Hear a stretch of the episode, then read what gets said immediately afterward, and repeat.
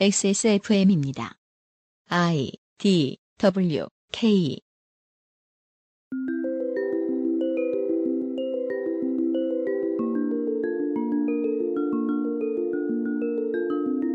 지금으로부터 20개월 전 한 80세 노인이 차를 몰다 사고를 냈는데 생일을 이틀 앞둔 15살의 피해자가 이로 인해 사망했습니다. 이런 일이 생기면 언론은 시스템 개선, 인프라 구축, 재교육 등 필요한 절차를 말하기 전에 악마를 만들어 화형에 대한 여론을 조성하는 방식으로 자신들의 업무 기록을 채워나갑니다. 수사 기록을 뒤져 비슷한 사건들을 보도해 가고 큰일이다 같은 멘트로 마무리하면서 말이죠. 우리가 이런 사건이 있었다는 것을 언론을 통해 알게 되는 것보다 중요한 것은 우리 사회가 그 문제를 해결할 준비가 되었느냐 일 것입니다. 2017년의 마지막 기묘한 이야기입니다.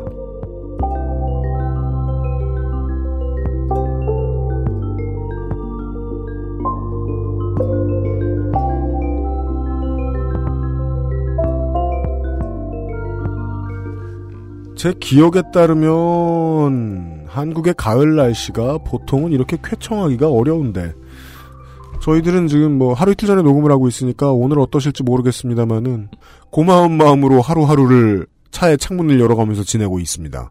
XSFM 미디어 센터에서 전해드립니다. 2017년 추석 전전주죠? 추석이 너무 길어서. 네. 그것은 알기 싫다 243회에서 인사드립니다. XSFM의 유승균 책임 프로듀서입니다. 윤세민 기자 앉아있고요. 네, 안녕하십니까. 윤세민입니다. 요즘은 노을이 진짜 예뻐요. 노을 쩔어요. 네, 그래서 한, 그니까, 좀 어둑어둑해진다 싶으시면은, 옥상이나 노을 잘 보이는 곳에 가셔가지고, 음. 한 시간 정도 멍 때리셔도, 네, 굉장히 좋은 시간 보낼 수 있어요. 네. 어, 사회가 우리에게 그러기를 허락해 준다면 말이죠. 보통은 퇴근하고 계시겠죠? 네. 이제는 취업을 하고 20대 중후반에 네. 과장 달고 하는 친구들이 슬슬 나와요. 제 친구들 보면은 네. 저처럼 이제 막 구르는 친구들이 별로 없어서 대학교 때 친구들 보면 이제 드디어 명퇴를 고민하는 시기가 온 친구들이 있어요. 음, 음, 그래봐야 40대인데 네. 보통은 돈 다루는 회사들이에요. 요즘은 은행도 명퇴 많이 재촉하죠. 음, 투자사 아니더라도 네. 예전에는 뭐 투자사, 딜러 이런 사람들 많이 어, 40대 중반이면 명퇴시키고 그랬는데 한국의 40대 중반이면은 직장 구하기 힘든 사람들 되게 많습니다. 그들 앞에 놓여진 질문은 단기적으로는 지금 당장 돈을 어떻게 벌지입니다. 그 문제를 해결하기 위해서 프랜차이즈에 돈을 뜯기는 이상한 역설을 보여주는 사람들이 되게 많은데 가끔 가다 성공하기도 하고 보통은 일을 할 수 있는 나이고 종잣돈도 있기 때문에 일을 해서 또 어떻게든 적은 수입이든 많은 수입이든 내면서 지냅니다. 더 장기적인 문제는 이겁니다. 45세 내 인생은 절반 정도 온 것 같은데 요즘의 기대 수명 기대 여명을 보면 나머지 절반의 인생을 뭘로 어떻게 채워나가지? 그 준비가 전혀 안 돼 있죠, 아무한테도. 45 이후의 질문에도 답을 못 하고 있는데 일흔과 여든 이후의 질문에 사회가 답할 준비가 되어 있을 리가 없습니다. 어제와 오늘 그 이야기를 하고 있었습니다. 광고 뒤에 네티즌 13호님을 만나보시죠. 그것은 알기 싫다는 당신도 모르는 사이에 변화할 당신의 식탁 골든코코 코코넛 슈가와 코코넛 식초에서 도와주고 있습니다. XSFM입니다. 한 나라의 유기농 인증 제도만 통과해도 보통은 안심하고 먹을 수 있습니다. 골든코코는 농수산부 친환경 농산물 육성법, 미국 USDA 프로그램, 일본의 organic JAS, EU의 유기농 규정을 모두 통과했지만요. 유기농 코코넛 꽃즙 100%, 당신이 알던 코코넛 sugar와도 다른 golden 코코 코코넛 sugar와 코코넛 식초. 아로니아 하면 가장 먼저 생각나는 건 아로니아 진. 가장 간편한 아로니아는 하루니아. 평산 네이처. 천연 발효 코코넛 수액 100%. 당신이 알던 식초와는 다른 골든 코코 코코넛 식초.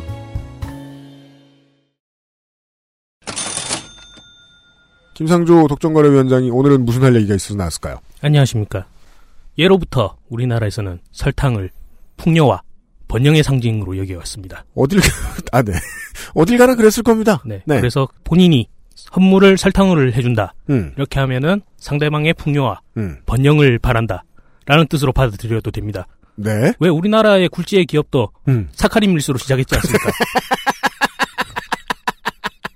우리나라의 굴지의 기업처럼 번영하고 싶으면 이 다음에 세상에서 제일 잘 팔리 잘 나가는 스마트폰을 만들라는 뜻에서 설탕을 선물하자. 네, 설탕을 밀수하겠다. 그런 마음을 담아 네, 설탕을 선물해주는 문화가 생겼으면 좋겠습니다.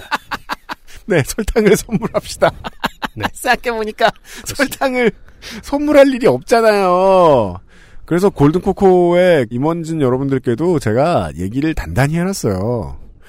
설탕은 우리 삶에 매우 중요한 물건입니다. 만 설탕을 누가 사요? 얘기 단단히 해놨거든요. 아, 역설적으로 청취자 여러분들께 부탁을 드려야 되겠습니다. 네, 설탕을 사야 하는 날도 있을 수 있지 않겠습니까? 아, 그날이 오늘일지도 모릅니다. 그런 의미에서 네. 지금 선물 세트 만들어서 팔고 있지 않습니까? 네, 설탕 한 봉지와 식초 한 병과 XSFM 보틀.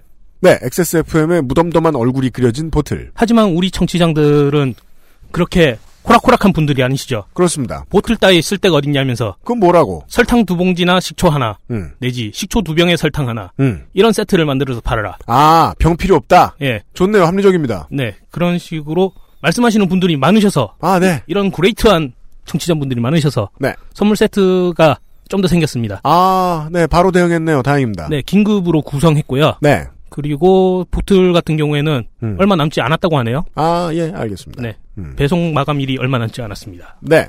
어, 병도 그렇게 많이 찍진 않았는데요. 아, 네. 다행입니다. 다행입니다. 병이 필요 없다고 말씀을 해주셔서 고맙습니다. 뭐, 물론 저희들이 다 하는 건 아니고, 그, 업체 측에서 다 하는 건데, 업체가 이제 이러이러한 게 필요하시겠지라고 패키지를 내놓으면요, 어, 청취자 여러분들께서, 소비자 여러분들께서 얼마든지 다른 패키지 해주세요라고 request 해주시면 좋겠습니다. 할 능력이 있습니다. 웬만한 우리 스폰서 업체들은. 네, 그리고 그 액세스몰에 골든코코 그 상품란에 가시면 음. 많은 분들이 문의를 해주셨어요. 네. 설탕인데 칼로리가 낮다. 이것에 대해서 이해가 되지 않는다. 라면서 많은 질문글을 남겨주셨는데 음. 담당자분께서 또 답변을 다 달아주셨더라고요. 그 저희가 일일이 방송에서 저 비전문가인 저희가 말할 필요가 없는 것 같은 게요. 어, 우리 팀장님이 곡기를 끊어가면서 게시판을 쳐다보고 있는 것 같다. 네, 그래서 궁금한 점이 있다 하시는 무엇이든 분은 물어보세요. 네 물어보시면 됩니다. 이게 거의 세스코 게시판처럼 써도 답변을 다 해주실 그런 기세입니다. 그렇습니다. 예, 준비가 돼 있으시, 손이 늘 풀려 계시니까요. 궁금한 거 있으시면 액세스몰의 골든코코 페이지에 가셔서 질문 남겨주시면 되겠습니다. 설탕 사드시는 분들 모두 다 번영하세요. 삼성처럼 잘 되세요. 김상조 독점거래위원장이었습니다. 감사합니다.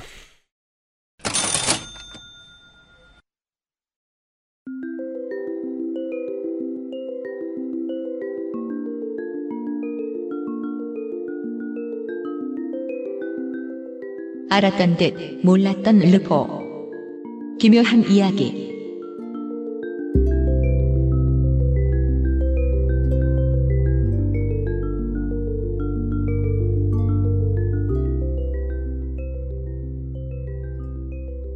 이분을 그 알실에 일본과 관련된 이야기 담당이다.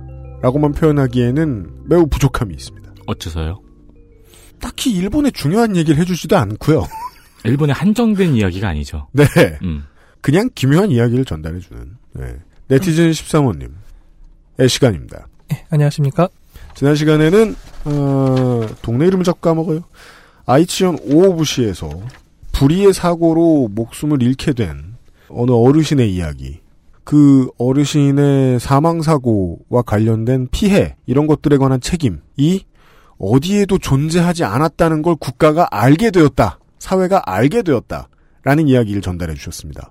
오늘도 사람이 늙어감에 따라서 사회에 끼치는 영향 때문에 생기는 딜레마에 대한 이야기를 듣게 될 것 같습니다. 2017년 3월 12일 올해죠. 어? 올해, 뭐 다섯 달, 여섯 달, 반년도 안 지났어요? 올해 초에 일본은 어, 운전면허 제도를 조금 손질합니다.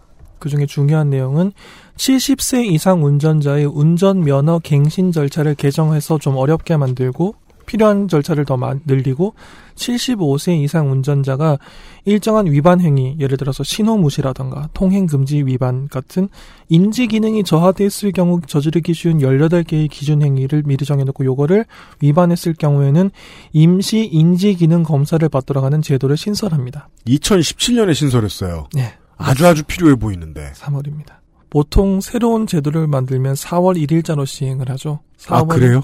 연도가 시작하는 날이니까. 아. 3월 12일에 했다는 건 어지간히 급했다는 말입니다. 음. 아. 한동안 일본 사회의 뜨거운 화제였던 아베 총리가 지난해 연말에 이것은 사회의 정말 시급한 문제라고 지적할 정도였던 고령자의 위험 운전에 대한 실질적인 대응책 중 하나였습니다. 이거는 진짜 무릎을 치게 만드네요. 왜요? 우리 사회에 분명히 엄청나게 만연해 있던 문제인데 음. 언급된 적이 그렇게 많지 않잖아요. 음. 일본은 75세 이상 운전면허 소지자가 지난 10년간 두 배로 증가했습니다. 고령화란 이런 걸 말하는 거죠. 고령화는 이겁니다, 정말. 참 신기해요. 그래서 사회의 입장에서는요, 고령자가 많이 늘어났다는 건 갑자기 사회가 노인을 많이 낳았다는 얘기예요. 네, 그거랑 똑같아요. 네, 원래 없던 노인이 막 생겼어요. 그게 일본도 처음 고령화 이야기가 나왔을 때는 그런 주제들이 많이 거론이 됐습니다. 경제 활동 어떻게 할 거냐. 음. 우리가 앞으로 돈을 더 벌어야 되는데 음. 직장인들이 어떻게 할 거냐 하는 건데 경제에서 사회, 생활 좀 더 편한 표현을 하면 삶 음. 음, 사람들이 어떻게 살아갈 거냐는 로 이동 그 관심이 이동하는데 시간이 좀 걸렸습니다. 이것은 관심이 그쪽으로 이동했다는 증거이기도 하죠. 음. 일본 경찰청의 통계에 따르면 2006년 시점의 75세 이상 운전면허 소지자는 258만 명 정도. 2016년 연말에는 513만 명으로 늘어났습니다. 가만히 있어 봅시다. 인구의 3%를 넘어가는 수준입니다. 그리고 이 숫자는 2021년에는 613만 명에 달할 것으로 일본 경찰청은 추산하고 있습니다. 음. 자, 513만 명입니다. 75세 이상이에요. 음. 어제 치매 인지증에 관한 이야기를 했는데 이런 계산은 좀 굉장히 러프합니다만 이 숫자에 네. 이 사람들 중에서 몇 명 정도가 실제로 운전하는지에다가 75세 이상 중에서 치매를 앓는 사람의 비율을 곱하면 무서운 숫자가 나오죠. 그렇죠. 네, 지금 이제 기사들을 많이 뒤져보면 이건 뭐 국내의 통계입니다만은 이병저병 합해서 치매라고 볼 수 있는 어르신 65세 이상 70세 이상부터 계산을 하면 11명에서 10명 중 1명을 얘기해요. 11명에서 10명 중 1명이라고 기사가 쓰면 그건 9%란 얘기거든요. 음. 음, 9%의 숫자를 곱한다는 거 아니에요. 0.09. 예, 뭐 그렇죠. 그러니까 굉장히 러프하긴 하죠. 왜냐하면은 그 사람들이 전부 다 운전을 하는 건 아니기 때문에 하지만 감각은 느낄 수 있죠. 어느 정도 숫자일 거라는 음. 걸. 75세 이상이 되면 특별한 지병이 없더라도 운동 능력이나 인지 능력이 저하돼 있을 가능성이 높고요. 이것은 당연하게도 운전 시에 교통사고 발생 확률 증가로 이어집니다. 음. 그렇죠. 그 돌발 상황이라는 거는 반사신경과의 싸움이잖아요. 그렇죠. 실제로 일본 전국의 운전으로 인한 사망 사고 건수는 매년 감소하는 경향을 보이고 있는데 75세 이상 운전자가 일으킨 사망 사고 건수는 지난 10년간 매해 400건 이상을 유지하면서 조금씩 올라가는 거나 현상 유지 정도를 하고 있습니다. 400건을 넘는다는 건 여러분 아시겠지만 하루 한 건 이상이라는 겁니다. 그러네요. 2006년에 발생한 사망 사고 가운데 교통사고로 인한 사망 사고 가운데 75세 이상 운전자가 일으킨 사고는 7.4%에 불과합니다. 그런데 2016년에는 이 숫자가 13.5%로 증가했습니다. 이거는 나쁜 노인이 늘었다는 게 아니라 노인이 늘었다는 거잖아요. 그냥. 네, 그렇죠. 예. 두 배로 늘었으니까요. 이 숫자는 충분히 사회적인 경각심을 불러일으킬 만한 숫자입니다. 가끔 한국에서도 택시 탈 때마다 느끼는 궁금증이거든요. 뭔데요? 아, 운전은 평생 할 수 있는 건가 보다. 아, 어떤 사람은 그럴 수 있죠. 음, 사회가 해야 될 일- 일은 못 그럴 것 같은 사람을 걸러내는 문제인 거죠. 음, 그리고 대다수가 그럴 수 있고. 그렇죠. 뭐 여든에 풋살 하시는 분 계실 수 있죠. 그럼요. 평균이라는 게 참 무서운 말이죠. 평균적으로 일정한 연령이 되면은 운동 능력, 인지 능력이라든가 반사신경 같은 게 좀씩 느려지게 되는 건 뭐 피할 수 없는 일이니까요. 제가 어제 친구하고 술 마시다가 이제 그 소소한 말다툼을 벌였어요. 나도 이제 다시 까먹었던 농구를 배워봐야 되겠다. 네. 그, 그, 그것 때문에 말다툼을 벌이셨어요? 예. 그 친구는 이제 불가론을 얘기해. 너는 할 수 없다. 불가론까지. 넌 안 된다. 왜냐면 요즘 걸을 때도 무릎 보고 내라고 했잖아요. 운동 과하게 하다가. 예. 그래서 저는 반론을 하죠. 아니, 버락 오바마를 봐라. 아직까지 농구 잘하고 잘만 살지 않느냐. 네. 아주 쉬운 얘기. 그 사람은 어릴 때부터 계속했고, 음. 그냥 그 사람은 그 사람으로서 할 능력이 있는 거다. 넌 없다. 나이가 들어감이라는 거는 사람마다 차이가 커요. 그렇죠. 그리고 사- 그 차이가 얼마나 어디에서 존재하고 있는지를 사회가 국가가 알아봐야겠다고 하는 게 2007년 3월 12일에 일본 정부가 실행한 이 법의 요체인 것 같습니다. 청취자분 어떠십니까? 제가 지금 뭐 방송 시작부터 몇 가지 데이터를 말씀드렸는데, 음? 좀 이상한데라는 생각 드시지 않으셨습니까? 어떤 게 말이죠? 아까부터 기준을 75세로 잡고 있어요. 네. 아 너무 높이 잡았다. 65세도 아니고. 60세도 아니고, 75세로 잡았는데 이런 거예요. 음. 음, 고령화가 어느 정도로 진행되는지 가장 극명하게 보여주는 숫자죠. 음, 세- 새로운 제도를 만드는데 70세와 75세가 기준인 거예요. 음. 아. 그러니까 요즘 동네 어르신들 한 10년, 20년 전부터 편안하게 하던 말이 있습니다. 나는 내 나이쯤 되면은 노인정 가 있으면 되는 줄 알았다. 음, 음. 근데 거기 가면 주전자 물 떠오는 일 해야 될 것 같아서 싫어서 못 가겠다. 네. 그러니까 쉽게는 이제 뭐 예순 예순 다섯 이런 분들이 거기 가면 노인네들밖에 없어라고 말하면서 혀를 내두르면서 도망 나오는 예수는, 그런 미래가 지금이다. 예수는 노인이 아닌 거예요, 지금. 그렇죠. 그러니까 뭐 1950년대에 네. 어떤 행정적인 뭐가 생겼는데 75세 이상을 대상으로 한다 그러면은 음. 뭐 굉장히 부자연스러웠겠죠. 네. 네. 음. 그런데 지금 아무런 위화감 없이, 어, 75세가 513만 명이나 면허를 갖고 있어. 이렇게 받아들이셨잖아요. 음. 음. 그만큼 고령화가 진행이 되어 있는 거죠. 그리고 제가 음악할 때에 비해서 이제 그 나이가 더 많은 분들을 상대적으로 이제 만나봐야 되는데 방송을 하시는 분들이 네. 보면 60은 조금 거짓말 못해 말하면 그냥 저랑 똑같아요. 음. 돌아다니는 운동 능력, 인지 능력, 철없는 거 다 똑같아요. 아직 작년에 들어가는, 네. 예. 절대 인구 숫자가 다르기 때문에 숫자는 조금 작을 수도 있지만, 적을 수도 있지만, 퍼센티지로 계산하면 거의 비슷하게 나올 겁니다, 한국에서도. 네. 음. 그 말이 그 한국의 언론들이 이야기하고 있는 한국의 고령화가 진행되고 있다. 네. 라는 말이겠죠. 음. 물론 일본 사회가 이 문제에 대해서 계속 손을 놓고 있었던 건 아닙니다. 일본은 그 고령자가 운전을 하는 위험성에 대해서 인지 자체는 꽤 빨리 했어요. 음. 그걸 증명할 수 있는 게 98년 4월에 운전면허 자주 반납 제도를 도입합니다. 여기서 자주는 빈번하다는 뜻이 아니라 자주적으로 음. 스스로. 음, 음. 허구한 날 반납해라가 아니라. 98년 4월요. 음. 4월에 시작하죠. 음. 제도는 보통 4월에 시작하는 겁니다. 아, 네. 그러니까 90년대는 그 극한의 호황이었기 때문에 네. 물론 그때야말로 더더욱이 이제 경제적인 여유가 있다 보니까 이런 문제를 먼저 생각하기 좋기도 하겠습니다만은 어, 웬만하면 배부를 때 이런 생각 못 하거든요. 그렇죠. 그랬는데 그때도 이미 어느 정도 문제가 있다는 걸 행정을 하는 사람들이 파악을 하고 고령자가 스스로 국가에 운전 면허를 반납하는 겁니다. 운전 면허라는 게 그 유효 기간이 있는 건 아니지 않습니까? 네. 다시 갱신하면 되죠. 갱신하면 있어도. 되죠. 그것을 여러분이 반납하시고 이제 운전대를 놓으시는 게 어떻겠습니까라는 유도를 시작한 거죠. 그러니까 반납하는 사람에 대한 뭔가가 있어야 될 거 아니에요, 그러면은. 맞습니다. 무한 정액권이라든가. 그랬는데 그 당시에는 거기까지 생각을 못했던 거예요. 음. 그래서 98년 당시에는 별로 이렇게 반응이 없었습니다. 중요한 이유 중 하나가 그 리워드가 없는 것도 있고 큰 불편이 하나 있습니다. 운전 면허증이란 건 대부분의 사회에서 그렇지만 굉장히 중요한 신분증입니다. 네. 신분증 대용이라고 말할 수도 없어요. 신분증으로 쓸 수 있으니까. 운전 면허를 받아주지 않는 situation은 거의 상상하기가 어렵죠. 네. 저도 요새 그 지갑을 어떻게 해야 얇게 만드는가에 되게 골몰해 있는데 예, 저는 그래서 이걸 쓰잖아요. money clip 예. 네. 이걸로 다 끝내잖아요. 보면 이게 그 마약상 같기도 하고 그런 느낌을 줍니다만은 마약상 같은 그냥 마약상 같아요. 네, 네. 카드 세 개에다가 그냥 지폐만 해가지고 탄소 섬유로 되어 있는 money clip을 껴가지고 다닙니다. 그럼 카드 한 장의 그 두께가 느껴져요 바지에서 허벅다리에서.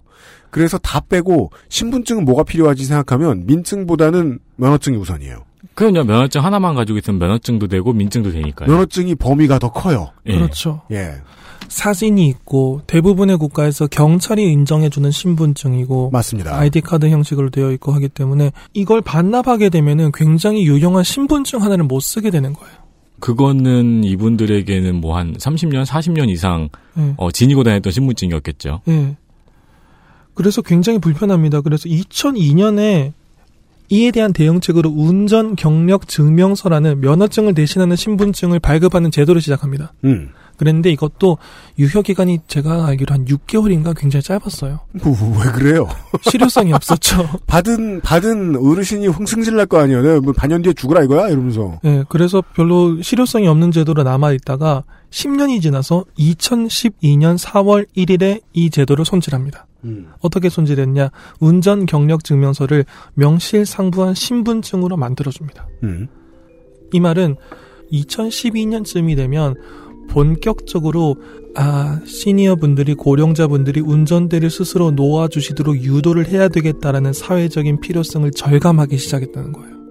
그리고 시간이 조금 흘러서 이 문제가 일본의 시급한 사회 문제로 대두되기 시작합니다. 음. 그런데 그 방식이 딱히 올바르기만 한 방식은 아니었습니다.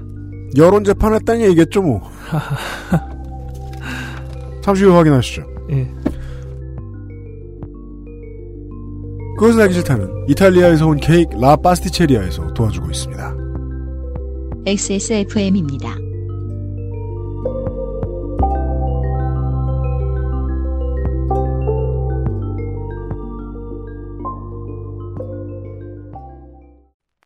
Maestro il pasticcere. La pasticceria. 출근 전에 빤도로 챙겨 먹고 나가니까 맛있고 속도 든든하니까 너무 좋던데. 그치.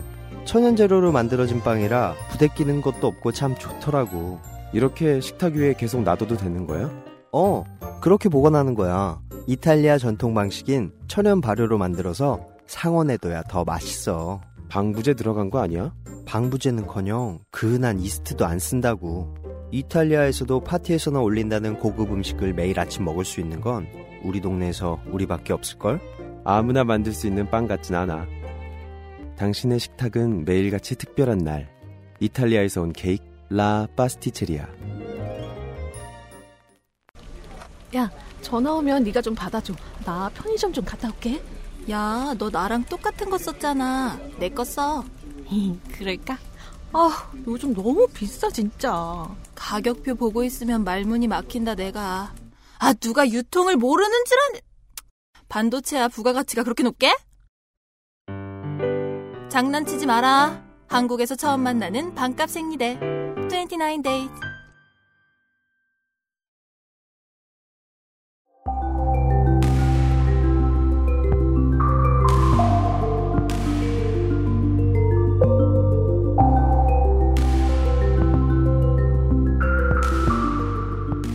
사회가 불행해지면 아이들이 불행해져서 아이들이 저지르는 범죄도 수위가 좀 올라갈 수 있고요.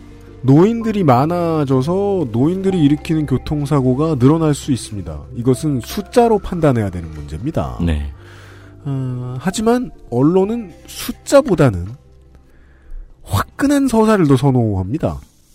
화끈한 서사에는 언제나 어, 대역 죄인 역할을 누군가가 맡아줄 사람이 필요해요. 그게 제가 이제 이번 소년법 개정 관련된 기사들 쭉 나오는 걸 보면서 가장 마음에 안 드는 점. 그 부분을 생각하는 분들도 되게 많거든요. 피해자 입장에 처해보라고 막 떠들면서. 음. 가장 이성적인 반응은 지금 저는 피해자가 아닌데요? 인데. 네. 그런 말을 하면 왠지 냉혈한 이웃 같기도 해서 못 그러겠는 거예요. 네. 좋은 이웃이 되는 게 언론이 내준 고발성 기사에 같이 화를 내주는 것인가. 이것은 다시 생각해 볼 만한 문제가 있는 것입니다. 여튼 네티즌 시사모님과 올해 마지막 기묘한 이야기를 함께하고 있었습니다. 음, 언론의 보도 경향이라던가 혹은 인터넷 사회의 반향, 인터넷 사회가 어떤 식으로 움직이냐에 대해서 딱 잘라서 이게 언제 시작됐다라는 거를 말하는 건 좀 힘들지요. 네. 예전에 한번 그 제가 IDWK에 출연했을 때 그 이야기를 한 적이 있죠. 왜 솔로 부대가 몇 년부터 시작했는지 아는 건 굉장히 어려운 일이라고. 이게 무슨 저 대한민국 임시정부처럼 기록이 남아있는 게 아니기 네. 때문에 음. 언제 출범 이렇게 하는 게 아니잖아요. 네. 솔로 부대라는 단어는 2017년 현재는 한국의 인터넷 사회에서 확립된 단어입니다. 자, 요즘 잘 안 쓰긴 하지만 음. 그 단어가 무슨 뜻인지 알 수 있습니다. 음. 1980년대엔 아마 없었겠죠. 그럼 그 사이 언제 생겼을 텐데 네. 어느 타이밍일지를 완벽하게 알 수는 없어요.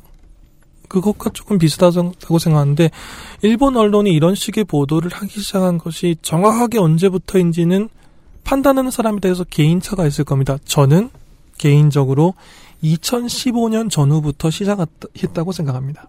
음. 2015년 전후부터 고령 운전자가 위험한 운전을 하는 장면들이 TV에 보도되기 시작하고 인터넷에 영상들이 나오기 시작해서 사회적으로 문제가 되는 흐름이 조금씩 조금씩 나오기 시작합니다. 그 술 한잔하고 댓글 쓰는 사람들의 반응은 뭐 뻔하죠, 뭐. 늙으면 죽어라. 무책임하게 평가하는 사람들의 장에다가 던져놔 버리는. 네. 이 사회 문제를 어떻게 해결할지에 대한 의지가 없는 거죠. 생각해보면 언론의 입장도 이해할 수 있습니다. 나는 사회를 개선하려고 일을 하는 사람이 아니야 라는 말을 스스로 하고 있는 거잖아요. 음. 조금 더 일본이 이게 질이 안 좋은 게 고령 운전자의 경우에는 반응 속도라든가 이런 게 떨어진다는 게 어느 정도는 확인된 사실이죠. 네. 그렇기 때문에 오히려 더 정당한 고발의 옷을 두텁게 입어요. 음. 좋은 귀에 쏙 들어오는 표현이네요. 정당한 고발의 옷을 두텁게 입는다. 예, 우리는 언론으로서 할 일을 하고 있다. 이것은 고발이다라는 것을 좀 더 강하게 그 옷을 두텁게 입고 이런 보도들이 나오기 시작합니다. 2015년 1월 8일에 일본의 한 고속도로에서 치매를 앓던 83세 운전자가 승용차를 운전해서 도로를 역주행하다가 트럭과 정면 충돌해서 승용차 운전자가 사망하는 사고가 발생합니다. 치매를 앓고 있는 노인이 운전을 했던 사례가 실제로 있었네요. 있었습니다. 꽤 많았어요. 여기서 중요한 건 역주행이죠. 운전자에겐 악몽 같은 이야기잖아요. 도로에 차를 얻는 사람이 가장 만나기 싫은 장면 아닐까요? 만날 거라고 상상도 못하는 장면이죠. 예. 헐리우드 영화에서나 신, 그 신나게 보겠죠 아마. 한국에서는 정말 막혀서 유턴해야 될 때.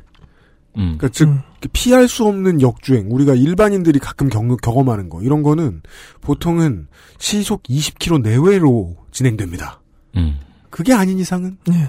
네. 볼일 없죠. 이게 자신의 차선이라고 생각하고 정상, 쭉. 정상적인 속도를 밟고 있는 역주행 차량. 이런 사건이 있었습니다. 그리고 이와 유사한 사건의 보도의 빈도가 조금씩 높아집니다. 도로를 역주행하는 고령자. 언론 입장에선 이건 전혀 다른 얘기입니다. 언론 입장에서는 그게 문제가 돼서가 아니라 그 기사가 팔리니까 경찰청에 문의해서 블랙박스를 뒤집니다 막. 지금도 유튜브 검색하면 이런 영상 굉장히 많이 볼 수 있습니다. 이거 네. 봐요. 제목 봐요. 도로를 역주행하는 고령자. 인종차별 같은 거죠 이거. 그러니까요. 네. 그리고 지금 중요한 말씀 해주셨습니다. 언론의 그 자료 화면, 방송사 카메라가 사고 난 뒤에 뭐 헬리콥터가 뜨던가 해가지고 해서 찍은 게 아니라 지금은 모든 카- 자동차가 카메라를 달고 있지 않습니까? 네. 블랙박스 영상이 있잖아요. 그게 인터넷에 올라오기 시작합니다. 음흠. 내가 본 고령자 위험 운전. 내 앞을 달리던 차량이 이런 기상천외한 운전을 했다. 음. 그중 몇 개는 내가 죽을 뻔했다. 음. 내가 멀쩡히 달리고 있었는데 갑자기 차가 툭 튀어나왔다. 근데 요즘 또 블랙박스 화질이 좋지 않습니까? 네. 1080p. 네. 차 번호가 아닙니다. 예. 네. 운전자가 보이는 거예요. 음. 갑자기 뛰어들어서 어떤 어떻게 하면 좋을지 몰라가지고 핸들을 잡고 멍하게 앉아 있는 운전자가 아무리 봐도 고령자인 겁니다. 음. 노인인 거예요. 음. 그런 것들만 정말 잘 정성스럽게 어떻게 이렇게 아기를 가지고 정성스럽게 할 수 있는 분들인데 그런 것만 정성스럽게 편집한 영상들이 인터넷에 올라옵니다. 음. 사람들이 보죠. 클릭 수가 늘어납니다. 아 이렇게 위험하구나. 이- 아, 이 사람 진짜 죽을 뻔했다. 그러면서 막 봐요. 음. 조회수가 올라갑니다. 그럼 어떻게 할까요? 늙으면 운전하지 마라. 그리고 그게 조회수가 올라간다는 게 확인되죠. 요즘 새로운 흐름이죠. 옛날에는 방송이 인터넷 영상으로 갔죠. 네. 요즘은 인터넷 영상이 방송으로 오죠. 음. 낮 시간 방송 시간대에 누구누구 제공 영상 혹은 어디 어디에서 제공받은 영상이라는 타이틀을 달고 이런 영상들 컴필레이션한 종합 영상들이 방송을 타기 시작해요. 우리나라에도 그런 코너가 있죠. 블랙박스로 보는 아직도 세상이라고. 하나요? 그거 본지 좀 된 것 같긴 하네요. 안 했으면 좋겠어요. 그게 순환이 생기는 거예요. 언론이 선창하고 인터넷에 블랙박스 영상들이 돌아다니고 그것 중에서 자극적인 것들이 방송에서 다시 보도가 되고 그 와중에 유튜브 조회수가 올라가가지고 또 수익을 얻고. 수익을 얻고. 그러니까 인터넷 시대의 되게 큰 문제인데 그 결과로 국가가 움직여서 사회가 나중에 한 10년, 20년 뒤에 이런 문제로 인해 자유로워지고 좀 더 안전해지고 그러면 좋은 일이긴 한데 네. 그 와중에 사람들은 누굴 차별할까를 가지고 신나게 퇴행하고 있어요 정신적으로. 음. 그 순간에 누굴 차별하고 누굴 짓밟았어요. 그 댓글이나 이런 걸로. 그걸로 끝나면 좋겠는데 한 번 해보니까 너무 재밌거든. 그래서 그 다음 희생자를 막 찾는 쪽으로 사람들이 발전을 아 발전을 퇴행한다니까. 네. 예. 여튼 그래서 그 이런 식으로 위험한 운전을 하는 고령자라는 이미지가 생겨버리면 당연히 그 다음에는 어떤 일이 나오는지는 아시겠죠. 그들을 비하하는 용어가 나오기 시작하죠. 음. 음. 그 용어가 정착이 되죠. 음. 그래서 그게 어떤 확신을 가지고 퍼지기 시작하면 비슷한 해- 상황보다 아 저 사람도 그 카테고리에 들어가는구나라고 해서 차별이 시작되죠. 음. 이 메커니즘이 기가 막히게 돌아갑니다. 음. 그래서 2015년을 전후해서 일본 사회에서 특히 인터넷을 중심으로 한 인터넷 사회와 일본 언론 보도들이 고령자의 운전이 사회를 위협한다라는 말 직전까지 가요. 그러다가 또 상징적인 사건이 하나 발생합니다. 사고가 하나 발생합니다. 2015년 12월에 생일을 이틀 앞둔 15살 여학생이 80세 운전자가 운전하는 차량에 치여 사망하는 사건이 발생합니다. 음. 이 운전자는 나중에 진술을 하는데 브레이크를 밟을 생각으로 엑셀을 밟았다고 진술을 합니다. 마지막에 브레이크를 밟지 않았기 때문에 사고 현장이 굉장히 끔찍했다는 이야기가 있는데 네. 이 운전자는 80세였는데 나중에 2016년 12월 16일에 금고 1년 6개월의 실형을 선고받습니다. 음. 유사한 사례치고는 꽤 무거운 형벌인데 음. 그래도 실형이 나올 정도의 일이었다고 파- 재판부가 판단을 했다고 해요. 이 사건이 굉장히 대대적으로 보도됩니다. 그 부모님이 얼굴을 직접 밝히고 나와서 인터뷰도 하시고 친구들이 이런 일을 이 희생당한 분의 친구들이 이런 일이 반복되지 않도록 고령자들에게 운전을 자제해달라는 캠페인을 벌이자는 운동을 벌이기도 하고 꽤 아. 일본 사회의 상징이 될 만한 사건 중에 하나였습니다. 음. 그런데 문제는 이 사건을 보도하는 일본 언론의 논조가 언론이 써서는 안될 문장이 있지 않습니까? 그래서 써서는 안 될 문장이기 때문에 이 말을 하지는 않았는데 제가 듣기에는 정말 이 말을 하고 싶어서 몸이 근질근질 한다는 게 전해질 정도로 음. 고령자에게 미래, 미래를 뺏긴 어린 생명이라는 말을 하기 직전까지 가요. 고령자의 운전 문제가 사회 문제가 되는 거는 충분히 있을 만한 일입니다. 왜냐하면 아까부터 말씀드렸지만 데이터가 증명하고 있으니까요.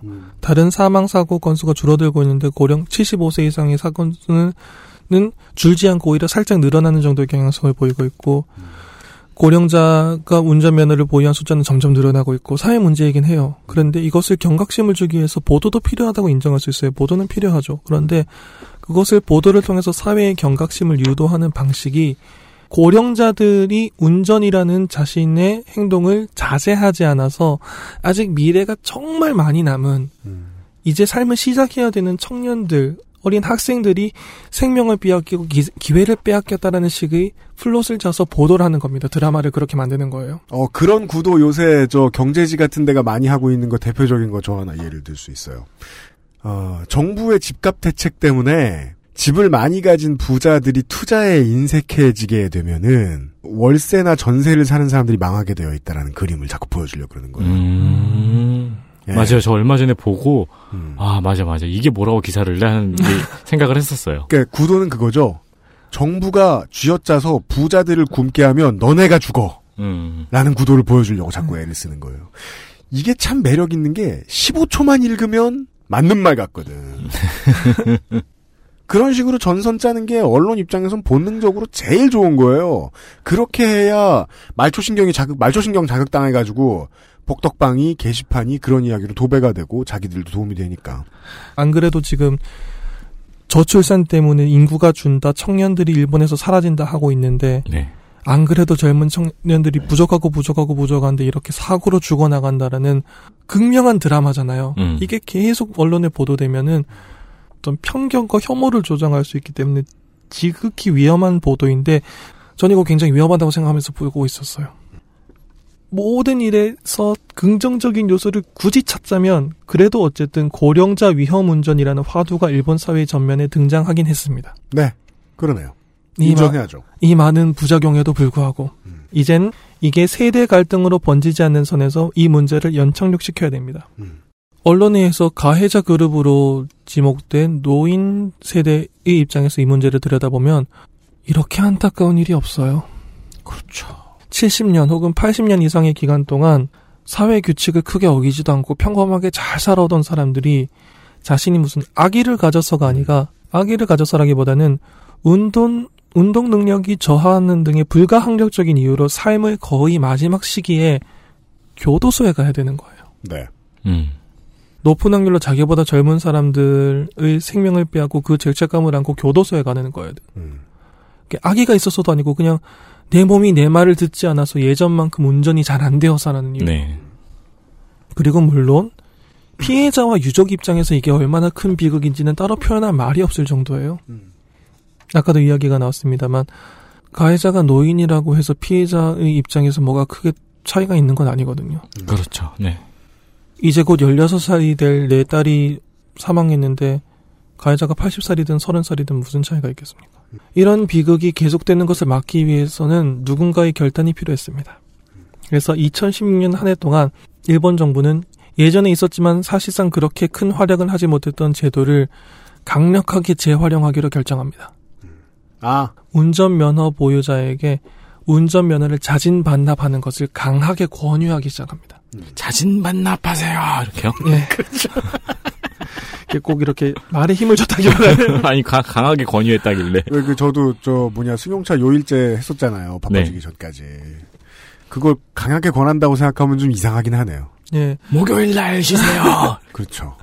홍보를 굉장히 적극적으로 했고요. 음. 그리고 참 이게 자극적인 언론, 자극적인 보도, 자극적인 인터넷상의 담화가 사회에 부정적인 영향을 많이 끼치는데 긍정적인 영향이 없냐라고 하면 그렇게 단언하기도 힘든 게 참 어렵죠. 애증의 존재인 거죠. 네.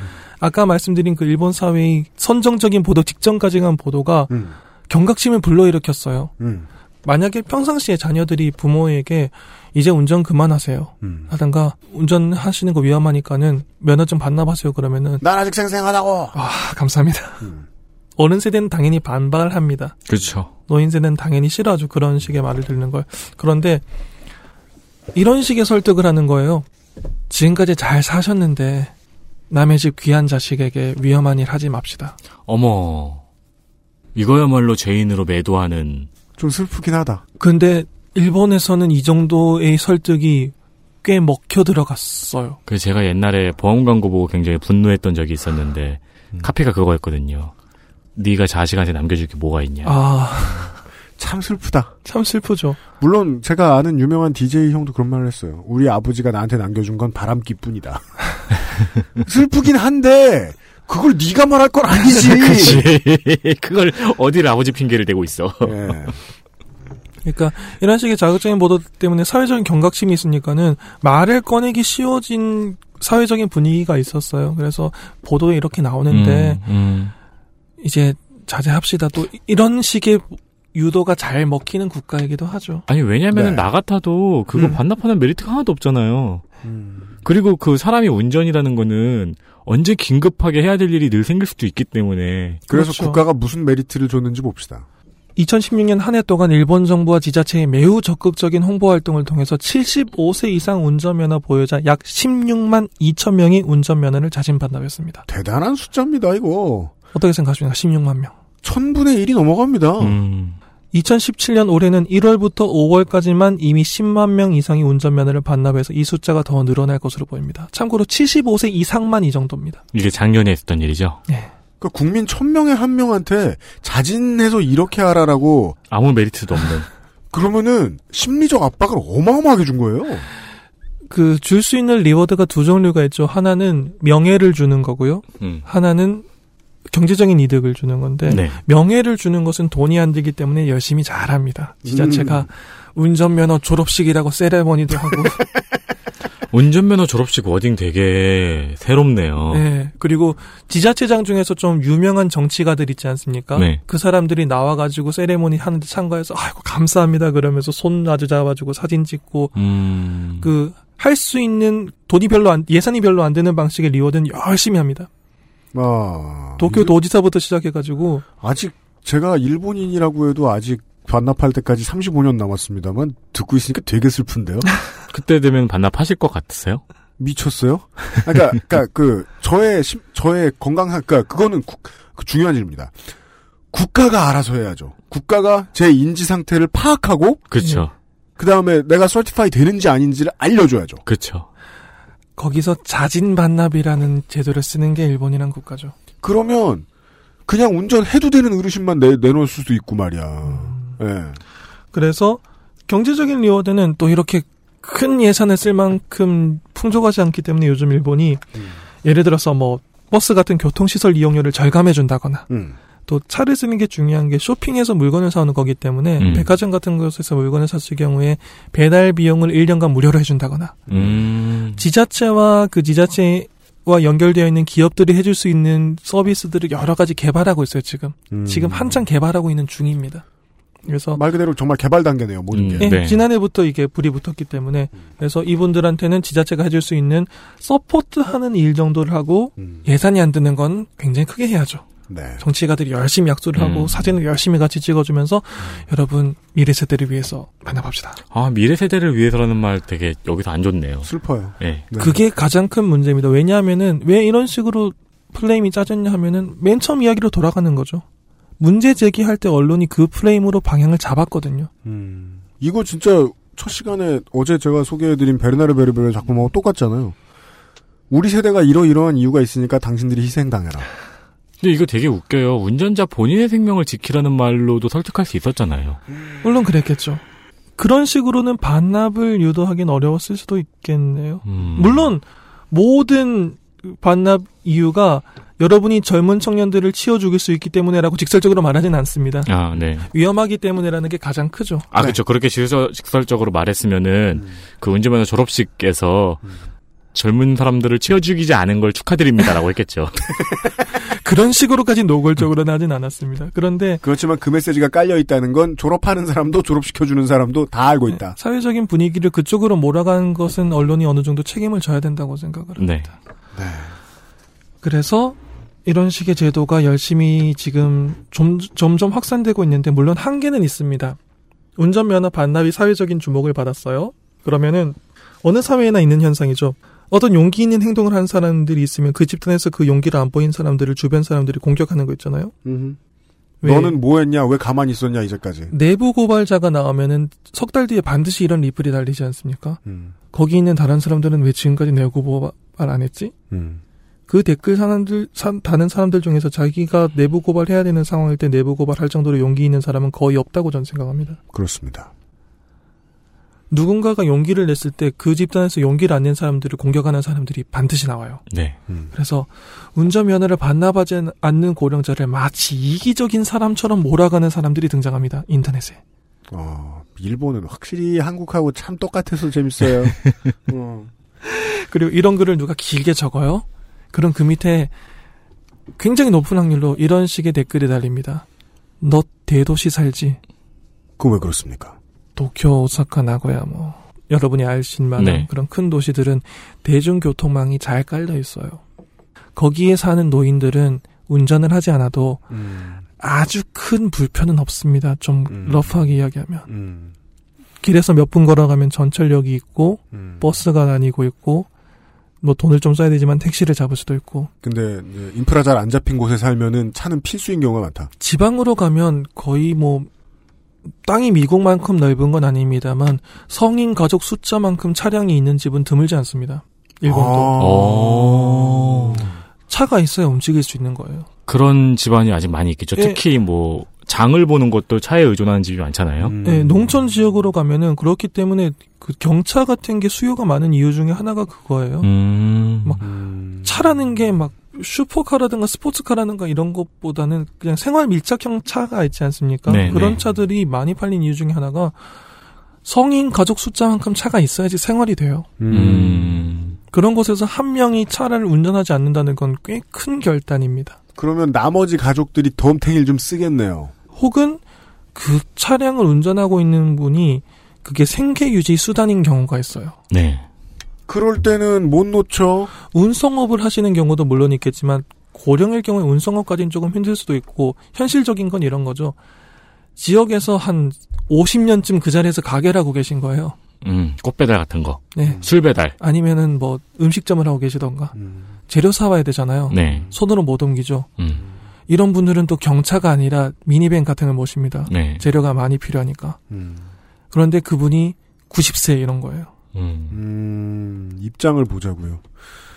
그냥 다른 월급 주는 셀러리맨 직장에서는 빨리 나가라고 해서 딴 일 하고 있는데 딴 일도 운전해서 하니까 고만하라고. 음. 그리고 그럼 난 뭘 먹고 살아요? 거기에 대한 대답은 절대 안 해주고. 음. 통계상으로도 면허 포기는 도시부에서 반납 숫자가 더 많습니다. 음. 지방으로 가면 갈수록 반납하는 숫자는 줄어들어요. 지방 가면은 되게 황당한 소리로 들렸겠네요. 생계를 포기하라는 소리도 네, 들리죠. 네. 이런 식으로 같은 고령화라고 해도 도시와 지방 사이에서도 대응하는 레벨이 다르고 반응도 다릅니다. 단 하나의 해결책으로 모든 걸 해결할 수는 없으니까요. 이런 사람들한테 어 버스 반값으로 타실 수 있고 슈퍼에서 뭐 사면은 공짜로 배달해 드릴게요. 그러면 비웃음밖에 살 게 없어요. 음. 우리 동네 버스 없다 이놈아. 택시는 더더욱 없고 택시 비용을 줄인다거나 미니버스를 운행한다거나 등등의 행정적인 제도가 필요하죠. 그리고 이렇게 어떤 문과적인 이야기를 쭉 하다 보면 사회가 이렇게 돌아가고 고령화가 되어 있고 행정적으로 이렇게 처리를 해야 되고 운전면허를 갱신해야 되고 이런 말을 막 하다 보면은 이 모든 걸 한 방에 날릴 수 있는 이과적인 해결책이 나오죠. 뭔데요? 자율주행? 아. 소데스네. 아니면 안전장치 브레이크가 달려 있는 차량? 고령자 전용 차량? 그거는 그 옆에 있는 사람이 브레이크를 밟는다고요? 그 뭐 센서가 있다거나 그런. 아, 그, 저, 저 뭐냐. 저희 운전면허 운전하고 시험. 예. 선생님. 아, 저, 저, 회원님, 아, 이러면서 게 아니라. 예.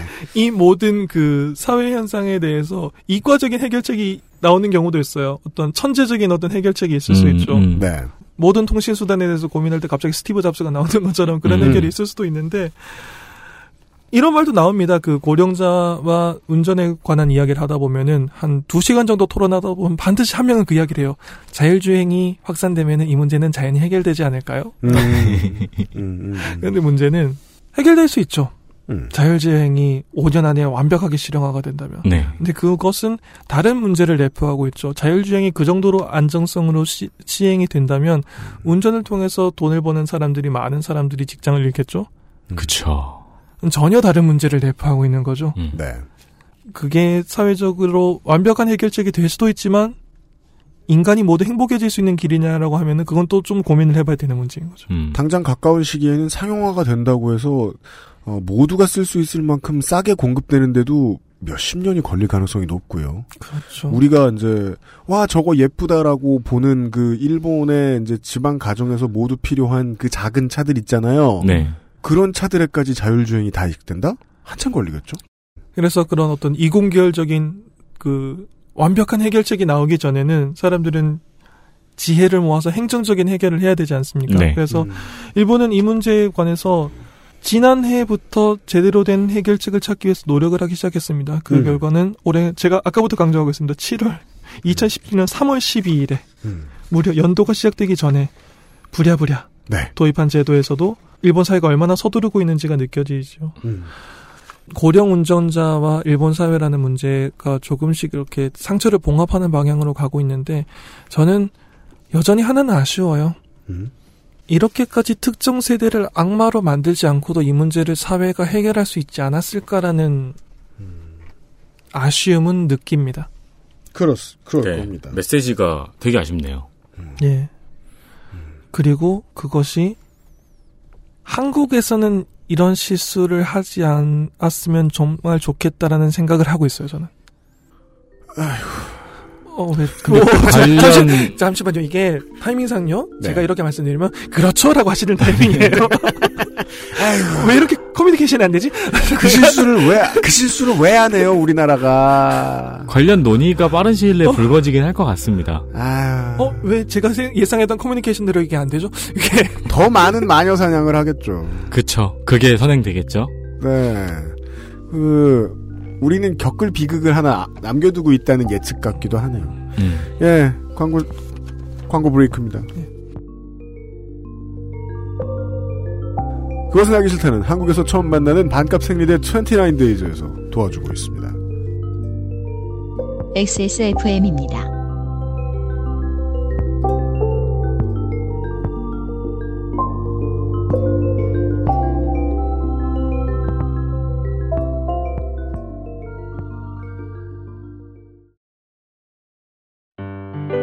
발효물질 무첨가. 잘 만들고 체갑. 29 days. 당신의 식탁은 매일같이 특별한 날. 이탈리아에서 온 케이크 라 파스티체리아. Maestro pasticcere. La pasticceria. 순면 감촉 커버 잘 만들고 제갑 29 days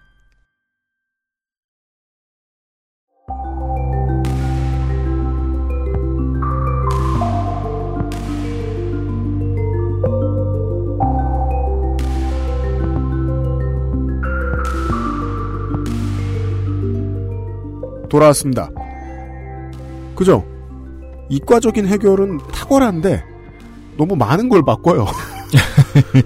물론 그 모든 게 마음에 드는 나이입니다만 전 아직. 예. 어, 네티즌 13호님과 올해 마지막 김효연 이야기를 듣고 있었습니다. 제가 개인적으로 고령화 문제에 관심을 가지고 있고 또 이것을 방송에서 꼭 특히 올해의 마지막 이야기로 하고 싶었던 이유 중에 하나는 이 문제가 한국과 일본이 공통으로 안고 있는 문제이면서 동시에 정치적이거나 역사적인 견해 차이 없이 서로가 서로의 케이스를 선의의 사례로 인식하고 더 나은 해결책에 대한 지혜를 모을 수 있는 몇 안 되는 문제라고 생각하기 때문입니다. 동아시아를 탈탈 털어도 기껏해야 대만? 음. 한국, 일본이에요. 그러네요. 그렇죠. 다른 나라는 다 경제가 그 한국과 일본의 몇십 년 전을 경험하고 있잖아요. 애를 정말 열심히 낳아요. 음. 여기서 이 동네에서는 이 두 나라만 겪는 문제예요. 당분간. 당분간 그럴 겁니다. 네. 적어도 앞으로 몇 년 정도는 한국과 일본은 외교적으로는 서로 으르렁 거릴 겁니다. 그걸 뭐 제가 장밋빛 미래를 예측하기는 어렵습니다. 하지만 정부과 정부끼리 싸운다고 해도 고령화라는 사회적인 흐름 앞에서는 지혜를 모아야, 모아야 할 상황이 언젠간 올 거라고 저는 생각하고 있습니다. 음. 이번에 소개한 두 가지 이슈는 틀림없이 정말 틀림없이 한국에서도 몇 년 안에 어떤 형식으로든지 문제가 대두되거나 음. 최소한 논의될 겁니다. 음.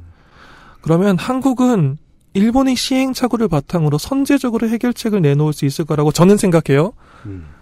저는 아, 네. 저는 그렇게 생각 안 해요. 이런 이슈를 음, 소개할 때 가장 가슴 아픈 게 음. 일본 사회도 그렇고 많은 사회가 그렇지만 상징적인 사건이 나오고 난 다음에 해결책을 찾아요. 그런데 음. 그 상징적인 사건이 제가 오늘 소개시켜드렸듯이 누군가가 희생됩니다. 세대 전체가 희생당했어요? 예. 음. 그런 아픔을 안고 난 다음에 겨우 봉합하는 방향을 찾고 해결책을 찾기 시작했어요. 음. 이, 이 케이스를 충분히 잘 선의를 갖고 연구하고 해석하고 대응책을 찾는다면 한국은 이런 식의 비극적인 사건 없이 그러니까 상징이 될 만한 비극적인 사건이 없이 선행적으로 정책을 시행할 수 있을 것이고 그러면 한국 사회로서는 매우 다행스러운 일이겠죠. 음. 그리고 반대의 케이스도 틀림없이 있을 거예요. 왜냐하면 일본 입장에서도 고령화는 처음 겪는 일이거든요. 고령화를 누가 겪어봤습니까? 그러니까 지금 굉장히 무화도 비슷한 두 나라가 같은 일을 겪고 있는 거잖아요. 네, 인류가 처음 겪고 있는 문제 중에 하나죠. 음. 이것은 정말 환경 문제, 탄소 문제, 지구 온난화 문제와 비슷하다고 생각하는데 인류가 처음 겪고 있는 문제 중에 하나예요. 되게 상대성 이론을 떠오르게 하는 게요. 세상에 어떤 정부의 일꾼이든 사회를 공부하고 있는 사람에게서든 인프라를 구축하고 땀 흘려서 일을 하고 있는 연구자든 그 어떤 사람들이든 고령화는 못 겪어봤어요. 그러니까 진짜 지구 온난화랑 비슷하네요. 예. 위험하다는데 손쓸 도리가 없다. 음. 그리고 우리의 지혜를 다 모아봐도 선례가 될 만한 케이스가 없었다. 음. 그렇기 때문에 모든 위험들이 처음 겪는 위험이다. 모든 위험이 처음 겪는 위험일 때는 비슷한 케이스가 하나라도 있으면 그렇게 감사할 수가 없죠. 케이스 그죠. 스터디를 할 수 있으니까요. 네. 민주주의와 시장 겨- 경제라는 가치를 공유하고 인구도 많고 거리도 가까워서 기후도 비슷한 국가가 비슷한 문제를 먼저 겪었다면 그 국가가 어떤 대책을 세우는지는 관심이 없을 수가 없죠. 한국과 일본은 고령화 문제에 대해서만이라도 서로의 사회에 대해서 선의를 가지고 연구하고 또 보도 등을 통해서 상호 이해를 조금씩 늘려나가고 네. 넓혀나가면서 이 문제에 대해서 힘을 합쳐서 대응해 나가야 할 만한 상황이 언젠간 올 거라고 생각합니다. 음. 고령화 문제는 그럴 만한 가치가 있는 심각한 사회 문제고 한국과 일본은 이런 문제를 위해서 지혜를 모을 만큼의 성숙한 성숙함을 갖고 있는 사회라고 생각하기 때문입니다. 그래서 또 손을 꼭 잡고 함께 노력할 수는 없다고 하더라도 이 문제에 관해서만은 서로가 선의를 가지고 협력할 수 있었으면 좋겠어요. 그러게 말입니다. 네. 매우 그러게 말입니다. 요리를 잘 만들 때, 혹은 이제 그냥 동네의 그냥 구성원들의 분위기, 물이 섞이는 것, 이런 것처럼 자연스럽게 섞여서 해결되는 문제들이 있는데, 그런 게 안 되는 경우는 그 전에 누군가가 인해 장막을 쳐놨기 때문이거든요. 사회에서 그런 이제 자연스럽게 선순환이 안 되는 이유는. 음, 그렇죠. 일본과 한국은 공통적인 그 전조를 가지고 있었습니다. 아, 국가가 곧 민족. 음. 음. 요 교육을 해도 되는 때가 있었어요. 그게 허상이라는 것도 비슷하죠. 우리 어렸을 때. 음. 그 허상을 가지고 사람들을 한데 뭉치게 할 수 있었어요. 그 허상으로 한데 뭉쳐있던 우리가 지금 우리 세대가 돼가지고 이상한 댓글이나 쳐달고 앉았는 거잖아요. 겉보기에는 우리보다는 훨씬 합리적이어 보이는 독일이나 북유럽의 나라들이 이걸 먼저 깼죠.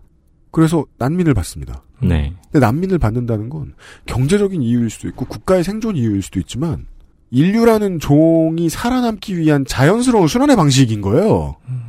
그건 먼데 난민을 받는 게 이제 어색한 거일 수도 있지만 알고 보면 서로가 살기 위해서 누구나 해야 할 일인지도 모르겠다는 거죠. 그걸 막아서는 두려움을 가지고 있으면 그 사람들을 보수라고 부르죠.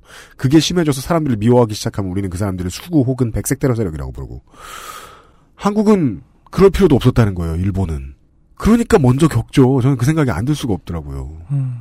요파시에서 지난 몇 개월 동안요. 게스트들의 그 커리어가 점점 더 길어지기 시작했어요. 퐁당퐁당. 네. 이윤정 씨가 나오시고. 그렇죠. 예. 그분도 너무 워낙 어릴 때부터 시- 하셨으니까 이제 20년이 넘어가신 분입니다. 음. 이승열 씨가 나오시고. 최초의 활동은 90년대 초반 막 80년대 말에 했습니다. 음. 정원영 교수께서 나오시고. 그 청취자들이 계속 놀랐어요. 어서 이렇게 그 이제 긴 커리어를 자랑하는 네. 베테랑들을 레전드들을. 네. 아직 시작도 안 했다 이러면서 아, 지난 주에는 이번 주에는 최백호 씨를 모셨죠. 네. 그래서 다음 주에는 남진 씨가 그 다음부터 너무 어려워요. 여파 씨 들으신 여러분 지금부터는 이제 그거 잊어주시고요. 근데 이제 그 베테랑 뮤지션들을 만나서 그분들 만나서 이제 방송에서 이야기 커리어에 대해서 이제 저, 진중하게 얘기 나누기 전까지는 저나 안승준 군 같은 사람은 홍대 나가면 거의 모든 사람들에게 후배다 보니 선배다 보니까 네. 우리랑 같은 입장에서 같은 일들을 하고 있는 인생 선배들의 이야기를 들기가 좀 어려웠거든요. 나이 들면 대체 어디로 도망가 있는지.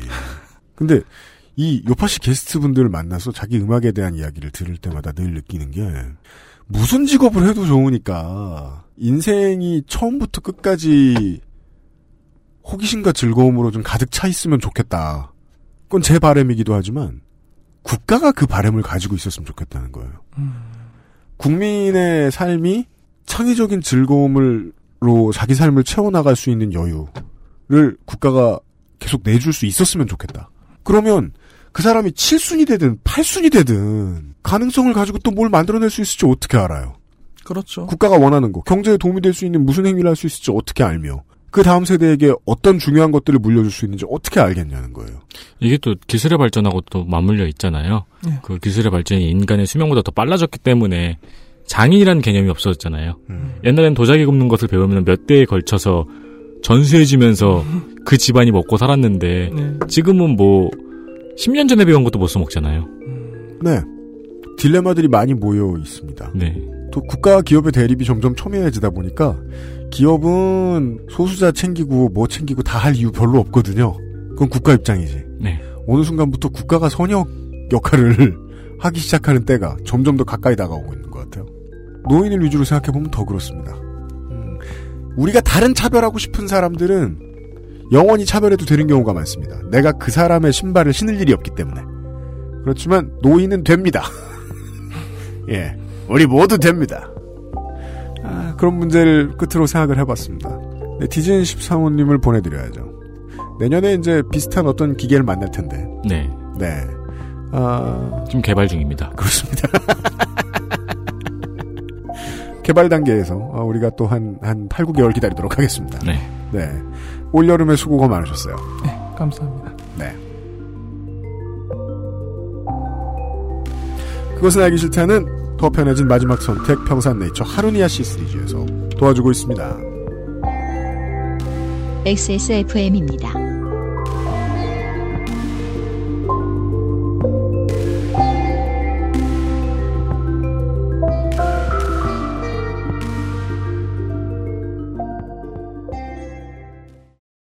더욱 편해진 마지막 선택. 하루 한포 아루니아, 하루니아.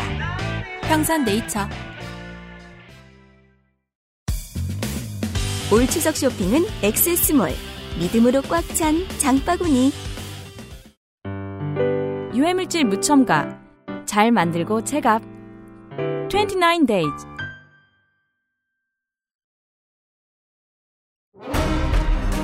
아스트랄 뉴스 기록실 뉴스 아카이브 하루 땡겨서 만납니다. 기록을 좀 뒤져보도록 하겠습니다. 누가요? 윤세민 에디터가요. 네, 안녕하십니까. 윤세민입니다. 1932년으로 가보겠습니다. 9월 23일입니다. 사우드 가문의 압둘 하지즈 씨가 사우디아라비아의 건국을 선포했습니다. 네. 그 이후로는 뭐 여러 가지 칭호로 불리었습니다만은 그전에는 C가 맞아요. 네. 네. 그, 이 이야기 역시 그 덕질인이 잘 정리해서 알려, 알려드렸었죠. 그렇습니다. 그리고 2500년으로 가보겠습니다. 네. 2500년 9월 23일, 지구 집정 연합의 알렉세이 스투코포가 사미르 듀란에 의해서 사망했습니다. 그렇습니다. 그 당시에 사미르 듀라는 이미 어, 인간이 아니었습니다. 근데 이게 미래인데, 그 당시에 뭐 이런 시제가 가능한가요? 그죠? 우리가 되게 노인에 대한 이야기를 하다 보니까 네. 지금의 사회가 이 노인 문제를 대처하기 힘든 것도 이건 거예요. 시간이 일정하게 흐르질 않아요. 우리는 미래를 예측하고 우리의 미래를 위한 정책을 내놓는 거기도 한 거예요. 음, 음. 사우디아라비아 건국이 몇 년도였다고요? 1932년이요? 어제 소개해드린 그 A 씨가 1916년생이에요. 아, 사우디아라비아보다 늙으셨군요. 네. 사우디아라비아가 건국됐을 때 열몇 살. 음, 음. 네. 아무튼 그 어, 2500년에 있는 일에 대해서 궁금하신 분들은 어, 스타크래프트 1, 2를 플레이해 바랍니다. PGR hi. 홍차넷 hi. 네. 그리고 2015년 9월 23일입니다. 음. EU에서 난민 12만 명을 분산 수용하기로 합의했습니다. 네. 어, 얼마 전에 난민 소년 아일란 쿠르디의 이야기를 전해드렸었는데요. 음. 이 아카이브를 계속 전해드리니까 과거의 이야기를 연속적으로 전해드릴 수가 있네요. 그렇습니다. 2015년 9월 23일에는 난민 12만 명을 EU 국가들이 분산 수용하기로 합의했습니다. 여기에 끝까지 반대했던 나라는 헝가리, 체코, 슬로바키아, 루마니아였네요. 네. 이것도 역시 후기를 한번 찾아보았습니다. 그리고 그 이 합의에 대한 후기를 찾아보았습니다. 음. 2017년 6월 13일 유엔 난민기구 대표가 밝힌 바에 따르면 16만 명을 예상하고 있었는데요. 분산 수용에서 음. 현재 재정착에 성공한 난민은 2만 명도 안 된다고 합니다. 네. 물론 이게 쉬운 일은 아니죠. 근데 저는 이 옛날에 난민 사태 서- 터졌을 때도 그렇고 이번에 이거 찾아봤을 때도 만약 지금의 한중일러가 이 같은 상황에 직면했으면 어떻게 대처했을까가 자꾸 상상이 돼가지고 되게 우울해지더라고요. 그래서 이제 그 수구 세력이 하고 싶은 말의 요점은 거기에 있습니다. 인류라고 다 같은 인류가 아니다. 음, 어, 멀리 있는 타인은 정복과 지배의 대상에 지나지 않는다. 라는 말을 하고 싶은 거예요. 전쟁을 더 좋아합니다. 인- 인류는 전쟁을 뭐 본능 속에 지니고 있기 때문에 전쟁을 하는 게 옳은 건지도 모르겠다는 생각이 가끔 들기도 합니다만 다른 동물들과 좀 무리 생활을 하는 동물들과 인간의 가장 다른 점은 너무 무서운 무기들을 많이 만들어 놨기 때문에 지들끼리 싸우는 게 꽤 곤란하다는 겁니다. 네. 그거 하나 정도 생각할 수 있습니다. 2014년 9월 24일 소식입니다. 네. 최근에는 단말기 제조사의 보조금과 이동통신사의 보조금을 분리하는 분리공시제에 대한 논의가 다시 화두가 되고 있습니다. 그렇습니다. 어, 단통법 시행 일주일 전으로 돌아가 보겠습니다. 와, 이거 오래됐네요. 그때 참 대통령이 다른 사람이었는데. 그 당시에 분리공시는 단통법의 핵심 조항이었습니다. 음. 그 당시에 미래부나 방통위도 중요성을 강조하고 있었고 음. 또 통신 3사와 제조사들도 모두 찬성하고 있었습니다. 음. 유일하게 삼성만 크게 반대하고 있었죠. 계산기를 딱 두드려 봐도 삼성만 손해 보는 상황이었어요. 네. 그런데 단통법 시행 일주일 전에 갑자기 분리공시만 제외됐습니다. 그리고 단통법은 그냥 비싸게 사는 법이 됐죠. 그래서 지금 와서 돌이켜 보면 이 생각이 안 날 수가 없습니다. 어차피 이제 통신사와 그 제조사가 아, 적대적 공생관계에 공생관계를 유지하고 있는 한국 같은 시장의 분위기라면 1등을 하고 있는 제조사가 없었다면, 압도적인 1등의 제조사가 없었다면, 네. 이것은 그냥 무리 없이 smooth하게 음. 별 논란도 없이 사람들이 손해만 보는 그런 상황이 됐을 것이다. 기사에 따르면 갑자기 기획재정부가 참여하면서 최경환 당시 경제부총리 겸 기획재정부 장관이 국내 기업의 해외 영업, 영업 에 지장을 받을 수 있다는 의견을 내면서 어, 상황이 급격히 기울더니 결국 분리공시만 빠진 형태로 단통법이 시행됐습니다. 이 해외 영업에 지장을 받을 수 있다는 의견은 그동안 삼성이 반대 이유로 계속해서 내세웠던 거였거든요. 맞습니다. 그럼 지금은 어떨까요? 올해 7월 4일의 기사를 보면은 삼성에서 분리공시제에 대해서 정부의 방향에 따를 것이라고 밝혔습니다. 네. 아주 막 칼같이 그게 이런 거죠 뭐 하고 이렇게 말하고 싶진 않지만요. 이런 대기업 입장에서도 뭐 주고받을 게 있어야 협상을 하죠. 어떤 정부랑은. 어, 협상이 불가능한 것처럼 보인다. 네. 입니다. 과거를 돌이켜보면요. 왜냐면 과거 그, 그, 이 뭐냐, 단통법 나왔을 때만 해도 삼성의 힘에 놀라는 사람들이 되게 많았거든요. 와, 이런 것도 걸 수 있어? 그쵸. 이런 것도 못하게 할 수 있어? 네. 현기차 삼성에 대해서는 말이죠. 지금은 그래서 그 당시를 기억하면서 봐야 더 재밌습니다. 와, 이런 것도 그냥 당하고 있네? 이런 것, 이렇게까지 해도 가만히 있네? 예. 이때 진짜 기사, 그러니까 사람들 논의 보면은 삼성이 반대한다는데 되겠어? 라는 음. 논의와 아니 그래도 될 것 같은 분위기던데 하는 논의가 있었는데 네. 결국 안 됐죠. 그래서 지금의 논의가 이렇게 재밌다니까요. 와, 삼성이 이것도 반대 안 해? 입니다. 그 다음은 현기차일 거예요. 예. 다음은 2011년 9월 21일 소식입니다. 음. 이명박 당시 대통령이 세계 지도사 세계 지도자상을 수상했습니다. 세계 지도자상이라니. 반기문 씨한테나 줄 것 같은 상이에요. 이 상을 준 주체는 뉴욕의 양심의 호소 재단입니다. 그렇습니다. 멋진 이름이죠. 그래서 처음에 여기까지 봤을 때, 그러니까 양심의 호소를 한다는 건가? 상을 주고 상을 받은 사람의 양심에 호소한다. 아. 이 상까지 받으셨으니 이제는 양심껏 살아라 좀, 이 자식아. 이런. 수상자의 양심에 호소하는. 네. 그럼 누굴 줘야 돼? 이디 아민? 누굴 줘야 돼? 네. 아니 그래가지고 찾아봤는데 2001년에 김대중 전 대통령도 수상했다고 하더라고요. 음. 그래서 역대 수상자를 한번 찾아봤습니다. 네. 최근 2016년에는 올랑드 프랑스 대통령, 음. 2015년에는 데이비드 카메론 영국 총리, 2013년에는 수실로 밤방 유도 유도 요노 인도네시아 대통령. 음. 그리고 계속 보니까 2012년 캐나다 총리, 프랑스 대통령, 영국 총리, 인도 총리, 한국 대통령 이런 식으로 계속 상이 가더라고요. 음. 그리고 그 더 뒤로 가면 뭐 코카콜라 회장, LVMH 회장 등 약간 수상 기준이 되게 궁금해요. 그 주는 사람이 영광스러운 상인가요? 받는 사람이 영광스러운 상인가요? 근데 다들 와서 상을 받는 거 보면은 명성이 있는 것 같긴 한데 주는 쪽이 영광스러워하는 상인 것 같은데. 어, 그 당시 수상 소감으로는 가난과 역경을 이겨낸 자신의 인생 스토리를 길게 얘기했더라고요. 이거 번역본 풀 수상 소감을 봤거든요. 어우, 되게 지루해요. 그리고 수상 사진에서는 그 축사를 한 반기문 당시 유엔 총장의 모습이 눈에 띕니다. 그렇습니다. 그, 많은 분들이 한동안 몰랐다가, 그, 한국 여론이 처음으로 해외에서 이렇게 그, 주는 쪽이 영광인 이런 케이스들이 있다라는 걸 처음 느끼게 된 게, 그, 세계 7대 자연경관 뭐 이런 거. 네, 맞아요. 뽑으러 다닌 음. 그, 김선달들이 있었죠. 네, 네. 그때 처음 느끼셨던 거예요. 아, 이, 상장사. 음. 예, 상장사. 여기 상장사는 이제 그, 그 코스, 코스닥 용어가 아니고요. 그, 어, award seller. 네. 이 award seller들은 award를 주고 거기에서 나오는 파생 상품들을 팔 수 있는 능력이 있는 사람들이거든요. 음, 네. 그게 얼마나 많은지는 그 알실에서도 한번 밝혀드린 바가 있습니다. 국회의원이 자기가 직접 상 만들어서 자기한테 주기도 하고. 네. 그 스포츠 신문이나 이 경제지 같은 데에서 상 만들어 가지고 얼마 주시면 드릴게요 라고 전화를 막 돌려요. 네. 음. 예. 지금 그런 시즌이 또 됐을 거요. 음. 기업들 전화 막 돌릴 거예요. 음. 우리 스폰서 중 사장님들 중에도 저한테 전화 아까나 가끔씩 이제 밥 먹고 뭐 이럴 때 보면은 어디 뭐 땡땡 경제에서 전화 와가지고 이런 거 하실래요라고 물어봤다고. 그 저는 솔직하게 얘기하죠. 그거 팔서 잘 될 것 같으면 하시는데 그냥 돈 낭비실 것 같다고. 음. 그 상 이름에 속아 넘어가는 사람들을 위해서 있는 마켓이거든요. 문학계에서도 가난한 출판사가 문학상 하나 만들어가지고 돈 받고 등단시켜주는 데 있어요. 근데 윤세민이 처음 얘기한 게 맞는 것 같다. LVMH 회장까지 나오는 거 보니까 예, 이제는 좀 양심 있게 살아라. 정신 차리라고 주는 그런 상이 아니겠느냐. 그 보니까 다들 비양심 냉장고 뭐 이런. 호된 질책. 그렇죠. 모량심 냉장고 이런 느낌의. 네.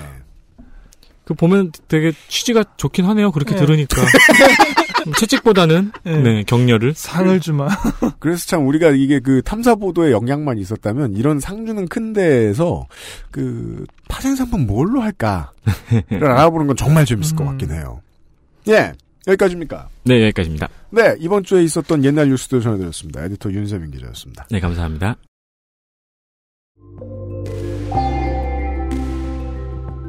네, 아, 내일 이 시간에 이제 어떤 방송은 이제 그 예고를 하는 것이 두려워질 때도 있습니다. 예고를 듣고 어, skip하실까봐.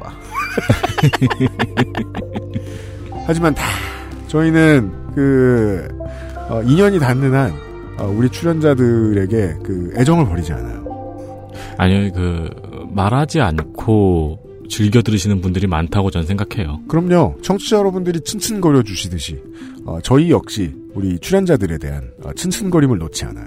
평상시에 만났을 때 아 형 사랑해요 이렇게 말하지 않지만 그렇죠. 예 끝까지 간다.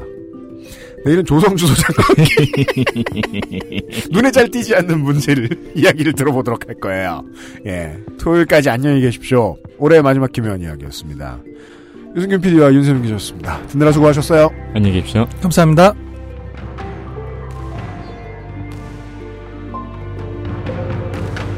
XSFM입니다. I D W K